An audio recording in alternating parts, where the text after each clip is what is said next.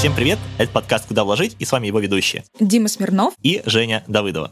В рамках подкаста мы изучаем различные стратегии, на которых можно зарабатывать деньги. От недвижимости до криптовалюты. Приглашаем гостей-экспертов и делимся своим опытом, так как мы тоже с Димой практикуем некоторые из стратегий и, соответственно, рассказываем о том непосредственно, во что заходим. И мне, с своей стороны, хочется напомнить, что у нас, помимо всего прочего, есть телеграм-канал, куда выкладываем мы полезную информацию и контакты наших гостей, ссылочки на какие-то полезные материалы, и все, с чем вы можете ознакомиться. И в целом отмечу, что если вам нравится то, что мы делаем, наша какая-то подача, да и в целом тематика инвестирования, то будем признательны, если вы поставите нам 5 звезд, лайк, подпишитесь, в зависимости от платформы, на которой вы слушаете данный выпуск. Вам не сложно, нам приятно. Ну что, Дим, спасибо, что ты рассказал все организационные моменты, и мне кажется, нам пора переходить к теме выпуска и рассказать о ней, потому что она довольно интересная для многих. Все так. И мы продолжаем погружаться в стратегии заработки на недвижимости. Однако перед тем, как мы перейдем к основной части, Женя, у меня к тебе все-таки есть вопросик. Дело в том, что мы с тобой достаточно молодые, нам обоим до 30 лет, и мне хочется понять при выборе инвестиционных стратегий, на что ты ориентируешься, на инструменты с денежным потоком или на инструменты, которые позволяют наращивать капитал? Я бы сказала, что на два момента. Первое, я ориентируюсь на то, что сейчас я нахожусь на том этапе, когда у меня есть возможность активно пополнять свой капитал, максимально по возможности инвестировать от получаемого дохода, и, соответственно, инструменты у меня в портфеле исключительно те, которые обеспечивают мне прирост капитала, поэтому, отвечая на твой вопрос, я сейчас рассматриваю те инструменты, которые не дают мне сейчас в моменте денежный поток, а которые нацелены на прирост капитала. Слушай, тогда, я думаю, сегодняшняя тема тебе действительно придется по душе, потому что сегодня мы будем знакомиться с темой недвижимости, которая как раз-таки основана и в целом базируется на том, что твой капитал будет прирастать. Потому что в предыдущем выпуске мы с тобой обсуждали тему недвижки, когда покупается квартира, делится на несколько студий и сдается в аренду. Это уже как раз стратегия денежного потока. Да? И у нее действительно есть такой, я бы сказал, антипод в виде стратегии, которая называется флиппинг. И здесь, наверное, я уже готов представить нашего гостя. В гостях у нас сегодня Евгений Горб. Он занимается стратегией флиппинга и сегодня расскажет о ней немножечко более подробно. Евгений, приветствую. Приветствую, Дмитрий. Приветствую, Евгения. Привет. Приветствую слушатели. Да, у нас тут не зрители, у нас тут слушатели, да. А вообще, наверное, начнем с какой-то базы, могу просить буквально пару слов о себе рассказать, и, собственно, потом перейдем к тематике. Пару слов о себе, значит, я флиппингом непосредственно занимаюсь плотно, чуть более 2 лет. До этого я вообще военнослужащий в отставке, и во время службы, получается, начал заниматься недвижимостью так более-менее, как помощник своей супруги, более 5 лет. Но это у нас были такие частично краткосрочные проекты, то есть мы покупали там 1-2 квартиры в год, максимум 2 квартиры в год, делали в них ремонт и перепродавали уже там с какой-то дельтой, и мы тогда еще не знали, что это там называется флиппингом, то есть просто, в простонародье это называлось, понятно, перекупы, барыги, да, купил, сделал ремонт, губы приукрасил и продал. И в 2019 году, получается, я ушел со службы, и уже плотно мы с супругой, сначала мы сделали свое агентство недвижимости небольшое, потому что у нее была очень хорошая клиентская база, и приходило много заявок по рекомендациям. То есть в основном квартиры мы раньше покупали по рекомендациям. То есть у людей там были квартиры в плохом состоянии, они их не могли там долго продать, выставляли их в продажу, никто не покупал их из-за состояния, приходили к нам, и мы эти квартиры уже покупали. Естественно, мы торговались, там говорили, какая нам цена интересна. Если эта цена была интересная для них, то мы эти квартиры покупали, дальше делали ремонт, и продавали уже непосредственно с ремонтом. И раньше у нас уровень такой был, мы сделали ремонт по минимуму мебели, обычно мы там делали санузел под ключ и ставили кухню. Сейчас, конечно, у нас уровень вырос, и запрос у покупателей растет, и нам самим хочется развиваться. Какие-то более сложные задачи такие решают. Да. То есть таким образом, наверное, если фиксировать, то есть что такое стратегия флиппинга, это когда мы покупаем ниже рынка, желательно, возможно, какой-то убитый объект и продаем выше рынка. Смотрите, не совсем флиппинг – это не обязательно покупка ниже рынка, флиппинг – это покупка объекта недооцененного по каким-то либо параметрам, ну, 90% недооцененных объектов это в плохом состоянии. Так называемый бабушкин ремонт, убитые квартиры. И дальше ты должен создать добавленную стоимость на этом объекте. То есть ты можешь даже купить эту квартиру по рынку, грубо говоря, если у тебя классная локация, но квартира в таком состоянии, что там ну, никто ее не хочет покупать, никто не хочет заморачиваться. Ты покупаешь квартиру, можешь даже купить ее по рынку и создаешь добавленную стоимость вот за счет классного эффектного ремонта современного и также меблировкой, так называемый homestaging. То есть ты делаешь такой эффект Икея, когда потенциальный покупатель приходит в квартиру, у тебя уже вся мебель расставлена, там элементы декора, зеркала, картинки, цветочки. Прям вкуснотища такая картинка. Да. Заезжай и живи, по сути, да? Ну, вот у нас реально мы делаем квартиры формата под тапочки. То есть ты можешь с собой взять тапочки комнатные, зубную щетку, халатик, чемоданчик и все, и заходишь, живешь в квартиру. Мы полностью оборудуем квартиры для жизни. Поэтому если классная локация, есть потенциал в квартире, то можно даже брать по рыночной стоимости. Таких квартир дефицит, вот как мы продаем по Москве. Если реально зайти в ЦИАН, посмотреть, таких квартир очень мало, которые с новым ремонтом, в котором еще никто не пожил. Ну и причем этот ремонт должен как бы соответствовать локации, соответствовать тенденциям там, по дизайну, интерьеру. А можно мы пройдемся по процессу, с чего непосредственно начинается инвестиция в такую квартиру, да, то есть это анализ, либо сразу какой-то... Сразу покупка, не думаете? Не, возможно, сразу привлечение каких-то экспертов или еще чего-то, в общем, с чего начинается и с чего заканчивается, какие есть риски в процессе. Смотрите, вот у нас, допустим, работа строится так, здесь у нас идет разделение на три основные экспертности. Как бы самая важная экспертность – это оценка, правильная оценка объекта, правильная оценка вообще, стоит ли заходить, какая будет маржа, вообще получится ли она положительная. В общем, оценка объекта, все юридические аспекты, проверка юридических рисков при покупке квартиры, потому что не все квартиры, которые можно купить просто под себя там, для жизни, не все квартиры подходят под флиппинг.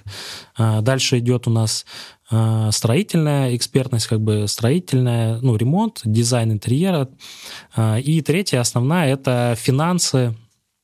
Понятно, если нет денег, если нет какого-то начального капитала, то не получится. Тебе вот эти две экспертности, в принципе, не нужны. И там уже как бы зависит от того, насколько, на какой масштаб вы рассчитываете. Мы начинали, я уже как говорил, там с одной квартиры. Сейчас очень много вот частных флипперов, которые также работают там по одной квартире. Они сделали одну-две квартиры, дальше хотят как-то развиваться. Своего капитала, допустим, у них недостаточно, но они чувствуют, что у них есть строительные ресурсы, они чувствуют, что у них экспертность хорошая юридическая по недвижимости. И дальше уже начинается какое-то взаимодействие. Там люди начинают привлекать инвесторов. Как правило, первые этапы — это как сетевой бизнес. Друзья, родственники, знакомые. Ну, 3F вот эти вот, да? Да, ну, просто с ближним кругом легче наладить взаимодействие и легче обговорить вот эти партнерские отношения, условия, и они легче контролируются, как у тебя больше доверия к людям. Да, когда ты заводишь уже инвесторов, так скажем, не из ближнего круга, да, а из внешнего какого-то, там уже нужно подключать каких-то специалистов, там договор правильно составить. Вот, и ну, в целом как бы наладить вот эту работу. А как вы рассчитываете, собственно говоря, экономику? То есть сколько, наверное, уходит на ремонт?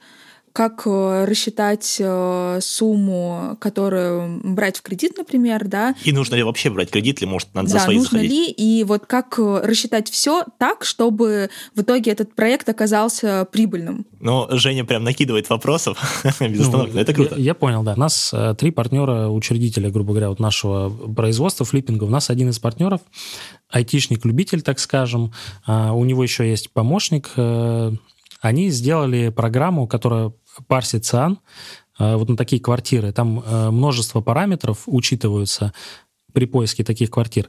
Плюс эта программа, она как бы сразу просчитывает финансовую модель проекта, стоит ли туда заходить, просчитывает определенную дельту. То есть в этой программе ты можешь выставлять там дельты, которая тебя устраивала бы. Вот мы, допустим, ставим порог минимум 2 миллиона, мы должны получить с проекта в закупе там, до 20 миллионов. Если мы покупаем квартиру до 20 миллионов, мы хотим, чтобы у нас чистыми, уже за вычетом, что мы налоги заплатим, за вычетом всех затрат на ремонт, на рекламу, что мы получаем 2 миллиона. И, грубо говоря, нам вот высыпается там каждый день там, по 50, не знаю, по 100 квартир, допустим. Мы дальше, у нас есть специалисты.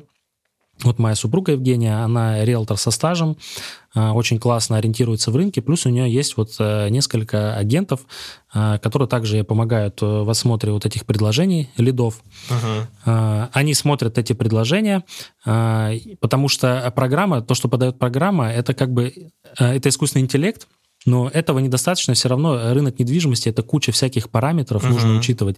И здесь уже должен быть все равно включаться человеческий фактор, экспертность определенная по рынку недвижимости.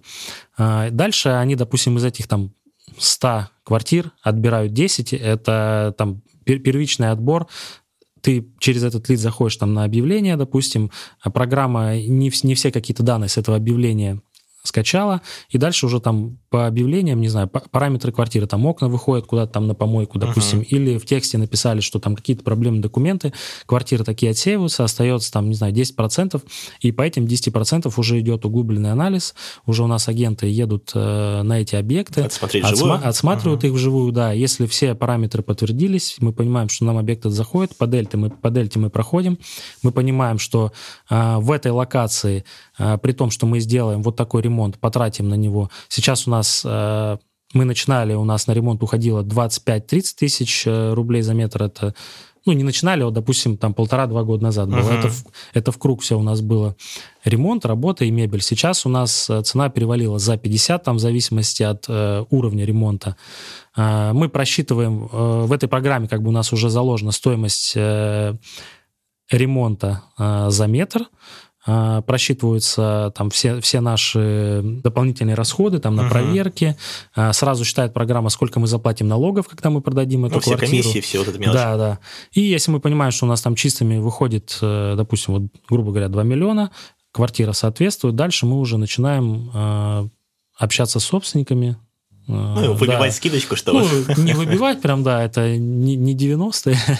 Ну, грубо говоря, да, мы просим какой-то дисконт все равно, в принципе, в Москве, да и, мне кажется, в любом как бы городе на рынке недвижимости принято торговаться, это нормально, да. Там уже в зависимости от ситуации мы торгуемся. Вот, и когда получаем дисконт, когда не получаем, если квартира классная, допустим, бывают такие моменты, что квартира очень классная, на нее там очередь выстраивается. И иногда мы даже, когда покупаем квартиры, мы платим больше изначально той цены, по которой она стоит. Как бы. Такие ситуации тоже бывают. Но главное, что математика сходится, и вы все на зарабатываете. Да, да, мы просто просчитываем, что мы можем позволить себе там переплатить, не знаю, 200-300 тысяч, но объект классный, и мы уверены, лучше мы там где-то добавим на хоумстейджинге каких-то фишек там прикольных, какую-то технику там подороже поставим, мебель классную, и мы продадим ее дороже. Как правило, мы продаем все квартиры, которые выставляем уже вот готовы, мы их продаем выше рынка, вот как раз за счет того, что...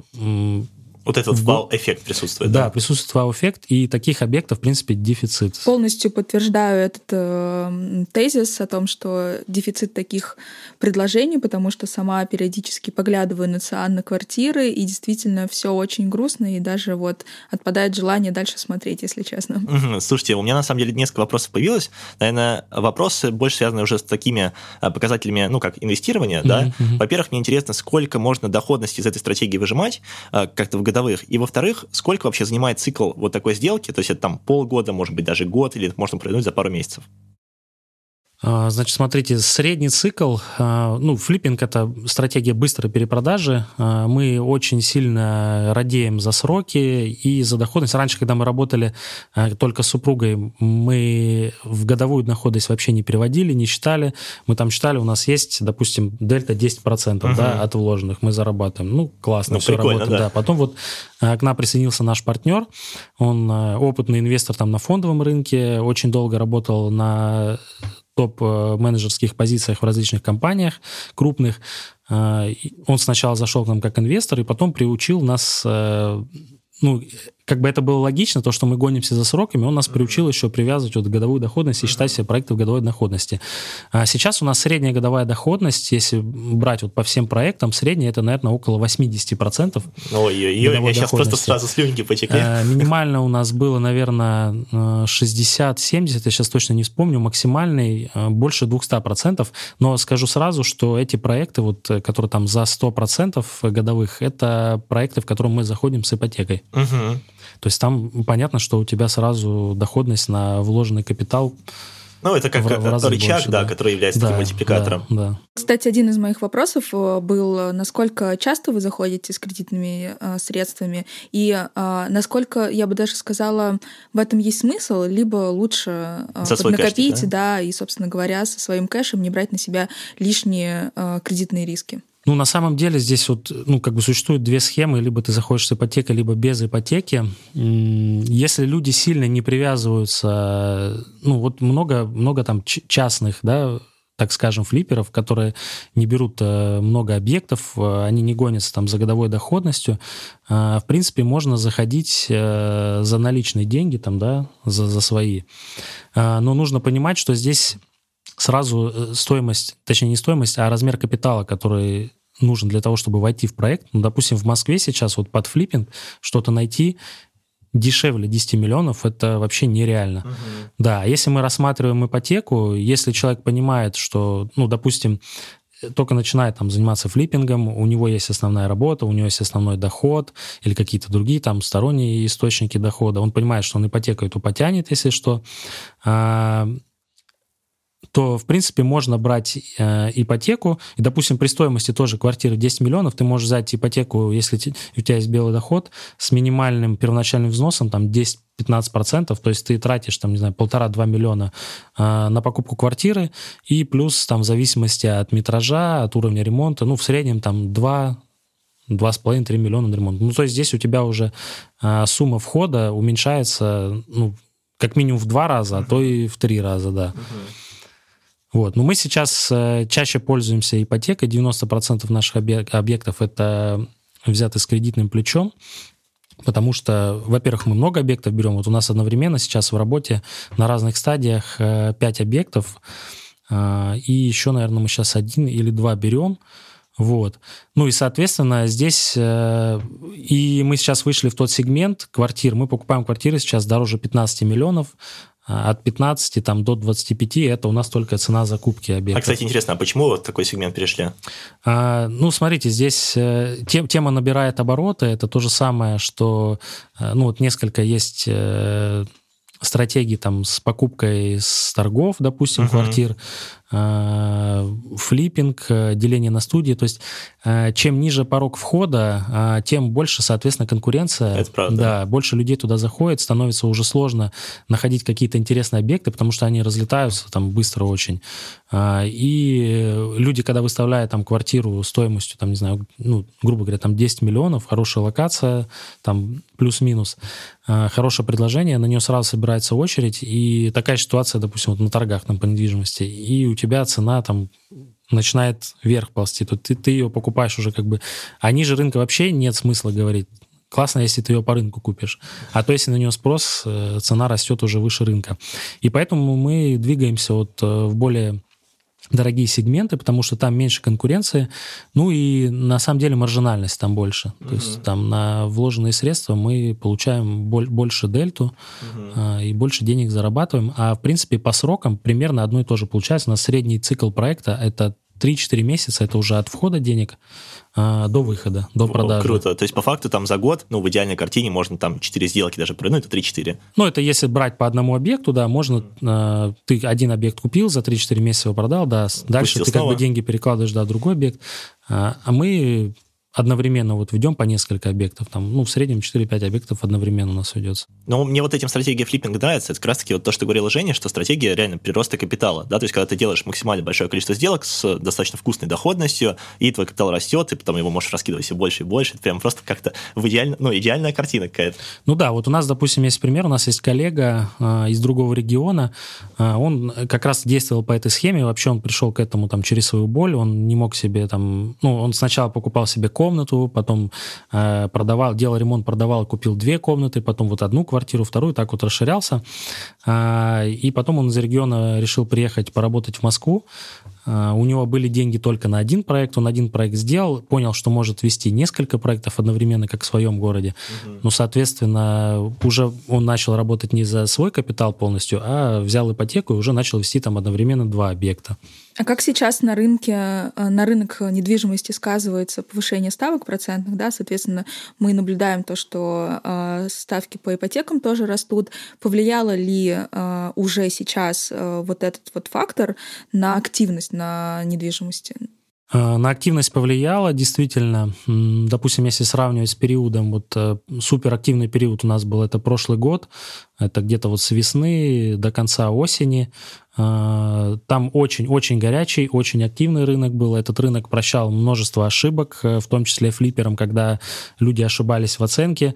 И, допустим, там какие-то проблемы были с ремонтом, они не укладывались в сроки. Но так получалось, что чем больше они делали ремонт, допустим, тем у них цена росла, квартиры больше. Сейчас, конечно, активность не такая, в том числе, наверное, из-за того, что ключевая ставка поднялась, потому что наш продукт, он рассчитан как раз-таки на ипотечников, потому что наш прямой конкурент – это новостройки, грубо говоря. Потому что люди, когда покупают квартиру в новостройках, у них они берут ипотеку, как правило, весь свой капитал они заносят на первоначальный взнос, берут ипотеку и покупают квартиру, либо это квартира в бетоне, либо это квартира там с какой-то чистовой отделкой, не знаю, whitebox или чистовая отделка от застройщика. Но дальше встает вопрос, если это квартира в бетоне, то встает вопрос, где взять деньги там на ремонт, где взять деньги на обустройство квартиры, мебель, техника, чтобы сразу с семьей заехать. У нас этот вопрос как раз снимается. У нас, получается, в стоимость квартиры, ну, стоимость квартиры уже полностью указана с мебелью, с техникой, с новым ремонтом. Эта стоимость указывается в договоре купли-продажи, грубо говоря, и человек берет уже ипотеку на квартиру полностью оборудованную. То есть у нас такой прям продукт для ипотечников, и как раз вот прошлый год нам это прям ярко показал, что у нас все проекты, 90% проектов у нас забирали люди, которые брали ипотеку, брали квартиру под себя, и там какая-то часть брали под сдачу, ну, грубо говоря, так припарковать свой капитал, а в основном все были ипотечники. И сейчас, конечно, активность немного снизилась, но мы вот продали последний объект, законченный где-то неделю назад. В принципе, мы продавали его месяц, это... Ну, нормальный срок у нас для продажи объекта. Он активно очень показывался, его хорошо смотрели, то есть все равно этот дефицит, он ощущается. То есть, конечно, на рынке эта ситуация сказалась, но в нашем сегменте я не скажу, что это какая-то критическая ситуация, да. По росту цен, цены, наверное, может быть, перестали расти, но пока падения никакого не ощущается. Пока работаем. Но, в принципе, у нас такая стратегия, что мы... С таким прям хорошим ростом цен, это мы начали вот в прошлом году работать, а до этого, я говорю, мы уже больше 5 лет этим занимаемся, просто сейчас объемы у нас другие.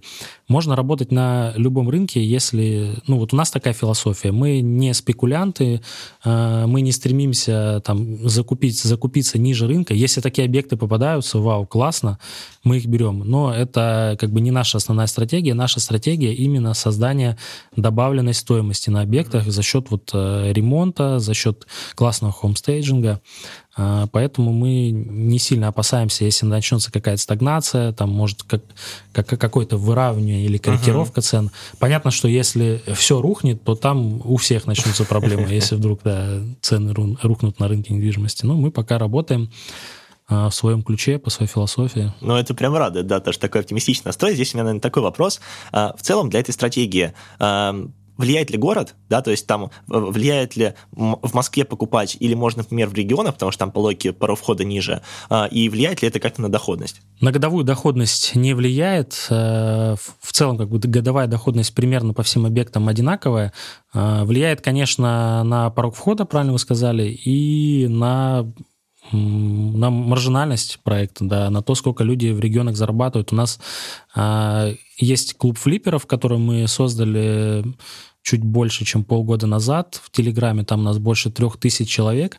И очень много коллег из регионов как раз, вообще из разных регионов. И не только в городах-миллионниках, там в городах поменьше. Ну, все работают. Это как бы для нас тоже такое удивление было. У нас тоже была такая мысль, что ну, это, наверное, работает только в крупных городах. Uh-huh. Но, в принципе, везде разный уровень дохода у людей. Понятно, что нас бы не устроила там дельта, ну, условно говоря, там где-то в Урюпинске, если берешь во флиппинг-проект, там ты зарабатываешь на проекте 150-200 тысяч, нас, конечно, такая не устраивает. Ну, то есть при тех же усилиях можно больше делать. Да, да. Вот, но я говорю, вот был пример вот с человеком, который поработал в регионе, он понял, что все те же усилия можно делать в Москве, ну, соответственно, аппетиты растут у людей, да, перебираются в Москву потихоньку. А так в регионах люди работают, у нас по всей России. В Сочи очень активный рынок был в этом году, там вообще сумасшедший рынок был, там сумасшедший рост был. Там очень много проектов делали. Краснодарский край, вот. Знаю, коллеги работают у нас в Екатеринбург, в Казани работают ребята, тоже хорошая компания, там у них там целая прям производственная сеть налажена, очень много объектов они делают. Да, ну, на доходность годовую не влияет, отвечая на твой вопрос, влияет на маржинальность. Маржинальность в абсолютных значениях. Да, да, и на как, пороги входа и, ну, соответственно, все финансовые затраты там на проект. Угу.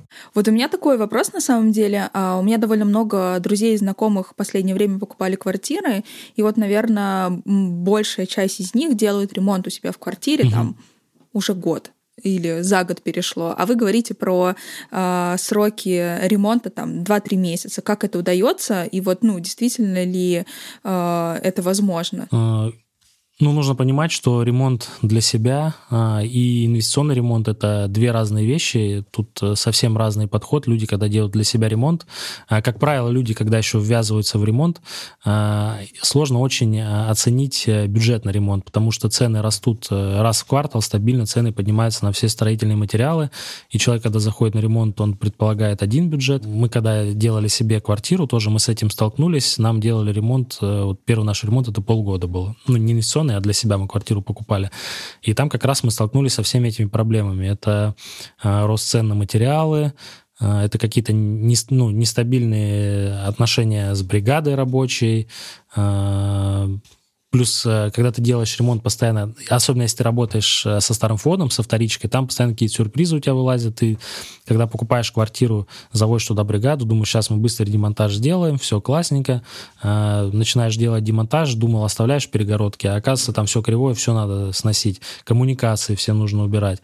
Соответственно, там уже у тебя расширяется круг взаимодействия. Ты не только взаимодействуешь со своей бригадой, тебе нужно взаимодействовать еще с ЖЭКом по поводу замен там коммуникаций каких-то.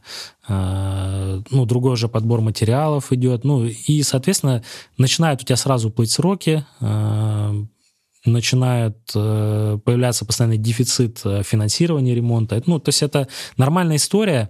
Это как бы... Это вот наш целевой клиент. Это люди, которые один раз сделали ремонт, не знаю, семьи разводятся, когда делают ремонт, там, теряют работу, какие-то болезни получают там различные. Ну, один раз попробовали, и все, они дальше не хотят в этот же брод лезть. Или вообще не хотят пробовать, там на кого-то посмотрели. Вот. У нас уже налаженная работа, у нас есть несколько постоянных бригад своих, которых мы уже приучили, мы с ними работаем там больше 2 лет. У нас настроена с ними система работы, что они мне там за день, за два, когда какой-то этап отходит, они мне говорят, какие нужны материалы. Ну, я веду непосредственно вот строительство, занимаюсь строительством на наших проектах. Вот. И я там за день, за два им заказываю. Сейчас есть удобные сервисы, где ты можешь заказать, тебе в этот же день привезут там, ну, любое количество материалов. Вот. Лучше, конечно, это делать заранее, но это правда, да. Потому что, да, если ты хочешь, чтобы тебе привезли сегодня, это будет дороже, это раздувает бюджет. Но в целом вот нужно понимать, на что бригада способна, нужно понимать, что ты будешь погружаться в это 100%. Люди, которые же тоже делают для себя ремонт, они работают, у них там семьи, у них свои заботы, они не могут на 100% погрузиться в ремонт. Если ты на 100% погружаешься, у тебя все остальное начинает плыть. Вот, мы как бы этот вопрос забираем на себя, у меня все остальное плывет, а вот по ремонту взаимодействуем Каждый день приходится работать. Да, на самом деле это очень круто, потому что, до записи выпуска я еще думал, а почему люди, покупают вот такие квартиры, да, которые вы делаете, они могут там купить первичку, возможно, даже получить более выгодные условия по ипотеке, да, какие-нибудь там госпрограммы, не знаю, что угодно, вот, и сделать ремонт, самим. И здесь вот я понимаю то, что по факту ремонт – это достаточно такая, большой геморрой, в который, большое количество людей не хочет вписываться, это правда. Ну да, плюс еще, на самом деле, вот по новостройкам это... Получается, наш конкурент основной, вот по тому уровню ремонта, который мы предоставляем, но мы всегда продаемся дешевле новостроек.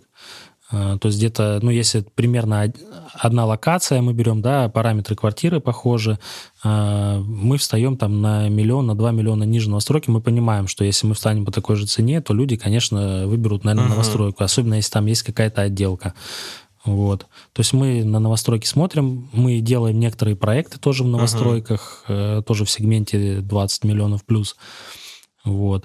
Но в целом это вот тот продукт, да, за который люди готовы заплатить, это сервис определенный, который снимает с тебя кучу головников, кучу проблем, потому что ремонт это тот еще геморрой, ты правильно сказал. Да, но вот эта вот фраза, как там с тапочками, когда вот я прям, как там, то, что человек заходит, одевает тапочки, халат, сразу кофеек, и вот уже его квартира уже все готова. Ну да, мы делаем квартиры формата под тапочки, где ты взял с собой халатик, зубную щеточку, зашел в комнатных тапочках, чемодан с вещами, все. У нас все готово. У нас под ключ полностью квартиры с мебелью, с техникой, зона для хранения, все продумано. Стараемся все продумать до мелочей. А какой у вас такой типичная квартира? Это однушка или двушка? Какие наиболее популярны?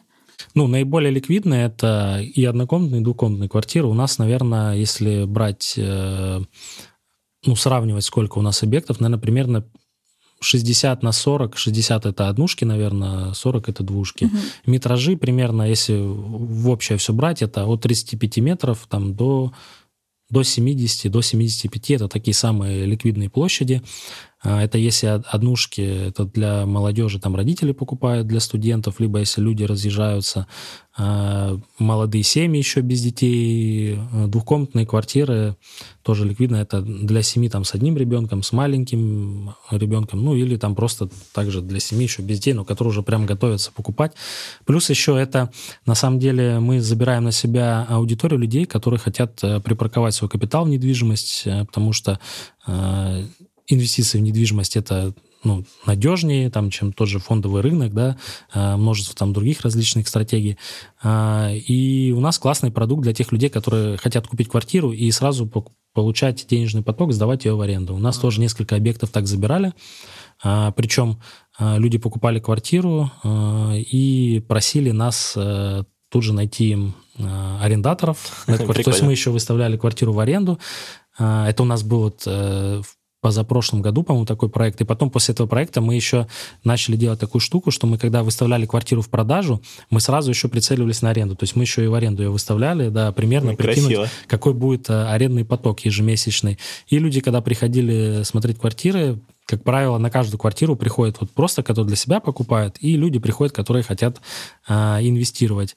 И они сразу, конечно, задают вопрос, за сколько здесь можно квартиру сдать? А мы постояли там несколько дней в рекламе, у нас уже есть входящий поток по определенной цене, мы говорим, что вот по такой-то цене можно уже квартиру сдать, уже есть интересанты, так что если хотите инвестировать, пожалуйста. Собственно, мне хочется побыть таким взрослым дядей, да, и задать вопрос относительно налогов. Как это вообще все проворачивается? Можно ли это все делать через физлицо или есть какой-то лимит? Нужно обязательно там ИП открывать? Вот хочется в этот вопрос погрузиться. Смотрите, да, раньше мы работали просто как физлицо, но на физлицо нежелательно покупать, это нигде не указано, нигде не написано, сколько может человек, физическое лицо, покупать и продавать в один налоговый период квартир, но есть такое мнение, что если ты больше 2 объектов купил и продал, тем более, если ты в них не прописался, то могут люди... Точнее, налоговый орган может учесть, что ты занимаешься предпринимательской деятельностью, делаешь это с целью выгоды.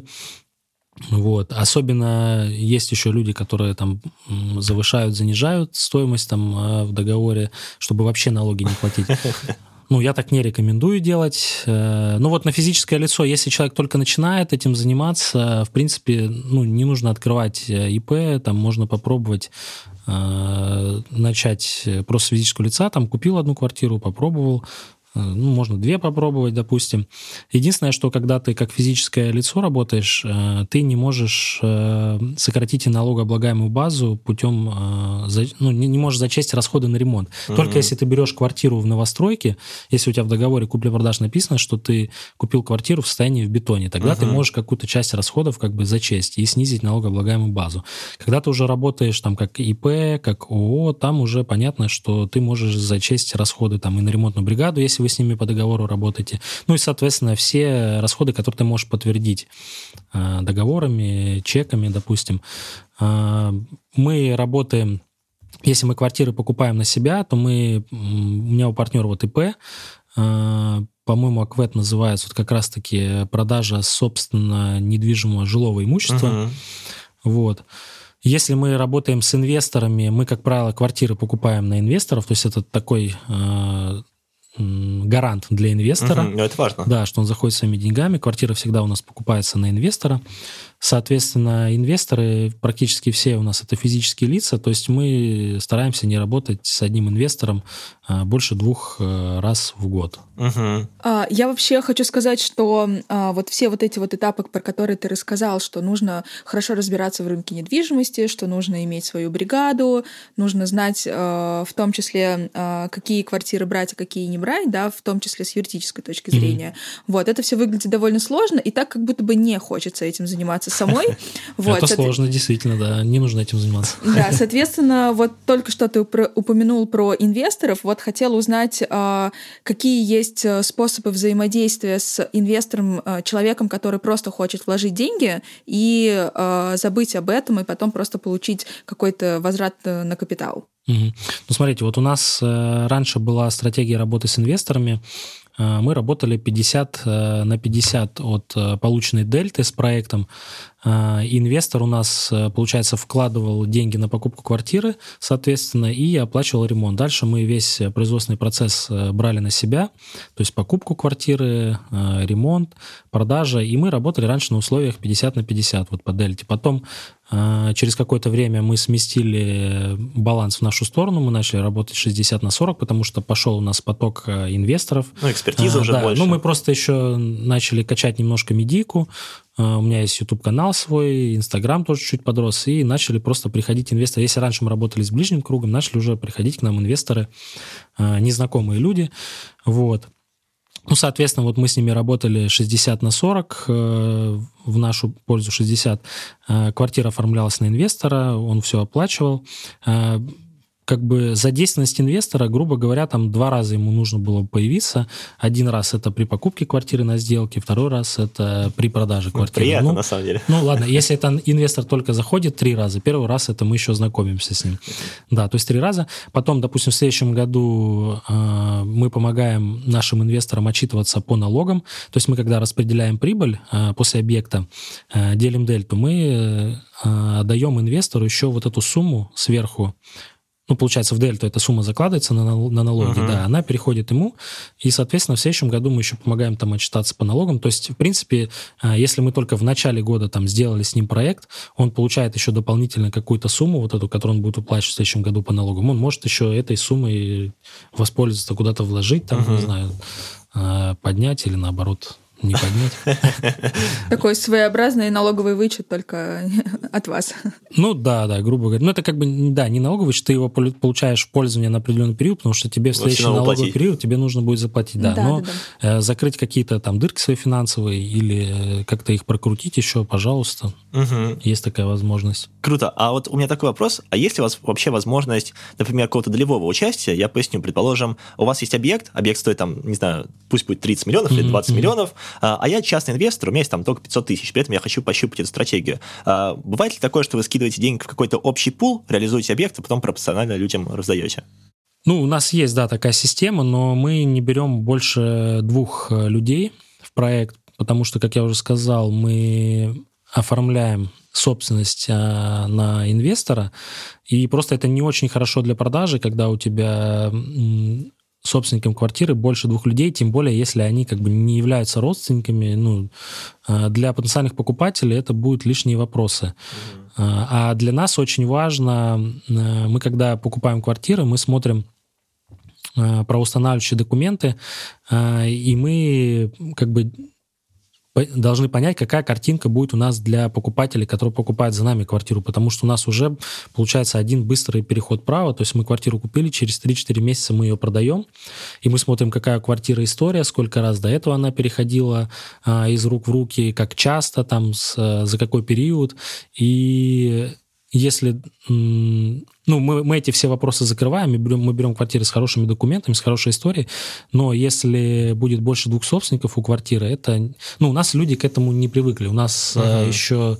всякие схемки боятся чего-то. Такая культура, рынка недвижимости. У нас люди не любят покупать квартиры, если мы не берем новостройки, не любят покупать вторичку у юридических лиц тоже, там...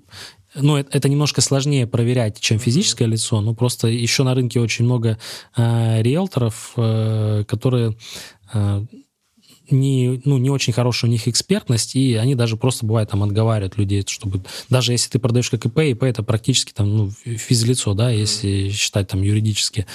Иногда тоже возникают проблемы с продажей, найти покупателя на такую квартиру. А если еще будет больше 2 собственников, не родственников, то людей это вообще очень сильно может испугать, и можно, какая бы классная у тебя квартира ни была, будут люди приходить. И так у нас, пока мы не начали в медику выходить, мы, когда продавали квартиру, мы всегда легендировались. Мы не говорили людям напрямую, что вот мы купили квартиру, это инвестиционный проект. У нас всегда инвестор, это был человек, очень успешный айтишник, который поработал в Москве, купил для себя квартиру, его срочно позвали в Питер, там сделали крутой оффер, и он уезжает в другой город, ему нужно эту квартиру срочно продать, поэтому он так быстро, сделал ремонт и хочет купить себе квартиру в другом месте. Потом вот мы, когда уже... начали показывать свои проекты на различных соцсетях. К нам уже начали заходить на просмотры квартир подписчики наши, кто-то нас где-то видел, мы поняли, что смысла нет легендироваться нам, вот. И все равно как-то уровень... мы стараемся этот рынок сделать таким лояльным, что ли, я не знаю, экологичным таким. То есть мы радеем там за качество ремонта, мы покупаем с хорошими документами квартиры и сами стараемся, чтобы потом вот для покупателей с историей не было проблем. И в целом, чтобы как бы покупатель был доволен. Потому что мы еще даем людям гарантию на ремонт в течение года. Если наш какой-то косяк, мы призываем наших бригад на какие-то доделки. То есть мы радеем за свой авторитет и надеемся, что все, кто у нас квартиры покупал, все довольны. Один пока у нас только случай был по гарантийному ремонту небольшой. В целом пока все оптимистично, это круто.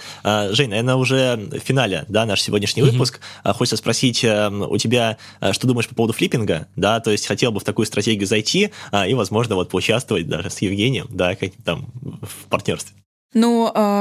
Ты хорошо знаешь мое отношение к недвижимости, я к этому отношусь скептически и не считаю этот вид инвестирования надежным и доходным, Почему? Потому что, как уже говорила, это capital heavy инструмент, то есть инструмент, большой, который требует больших вложений, И если мы говорим про классическое инвестирование, которым занимаются у нас большинство населения, в недвижимость, это покупка квартиры и сдача ее в аренду, это, на самом деле, вообще не доходность, я бы сказала. Которая... Это не инвестиции. Это не инвестиции. Это так припарковать деньги. Да, действительно, это так. Это порядка 3% годовых, которые вообще даже не покрывают инфляцию. Если ты захотел заниматься этим сам, без экспертности, либо какого-то внешнего коучинга, наверное, я бы никому не рекомендовала этим заниматься. Соответственно, и какие-то тоже инвестиции, если кто-то предлагает это делать, я бы это тоже как минимум согласовывала бы с какими-то знакомыми юристами, чтобы вдруг не попасть на какие-то нехорошие схемы. Вот так. Если мы говорим про меня, На самом деле, это как раз-таки моя история. Вот, дело в том, что мы так выступаем, что Женя не особо фанатка недвижимости, а я, в свою очередь, считаю, что недвижимость все-таки это некая база, да, некий такой фундамент, который лежит в основе капитала, который там, я создаю, да, или какой-то другой инвестор. Вот, и для меня стратегия флиппинга вот сейчас в текущем рынке это как будто бы какой-то новый глоток свежего воздуха, потому что если мы говорим про стратегию деления на студии, ну, она сейчас уже не такую вкусную доходность дает, как там 2 года назад. Поэтому, если мы говорим про флиппинг, сейчас цены на новостройки очень высокие, да, при этом вторичка действительно так, может сравняться, особенно если она с хорошим ремонтом. Я понимаю, кто потенциально эти квартиры покупает. Мне очень нравится, что здесь достаточно быстрый цикл сделки, высокая доходность, ну и как будто бы это звучит так, что действительно вот я готов в это вписаться, да, особенно в таких партнерских условиях, когда я ничего не делаю, ну и там мы делим как доходность с, например, с компанией Евгения. Да, согласна. Если есть человек, которому ты полностью доверяешь, если это все хорошо оформлено и, собственно говоря, у этого человека есть экспертность, то все выглядит довольно интересно, и я бы тоже в каком-то мере бы в этом поучаствовала, если честно. Все, так сказать, говорили. Если что, звоните, да, пишите. Рассмотрим. Да, закрыв все риски, которые могут быть. Круто. И я думаю, тогда на этом мы будем с вами постепенно прощаться. Хочется сказать большое спасибо, Евгений, за то, что пришел. Все контакты мы оставим у нас, собственно, где? В нашем телеграм-канале «Куда вложить?». Да, вам спасибо, ребят, что позвали. Да, очень здорово, интересно было с вами пообщаться. И также не забывайте ставить там 5 звезд, лайки. В общем, вам не сложно, нам приятно. И, наверное, пока-пока.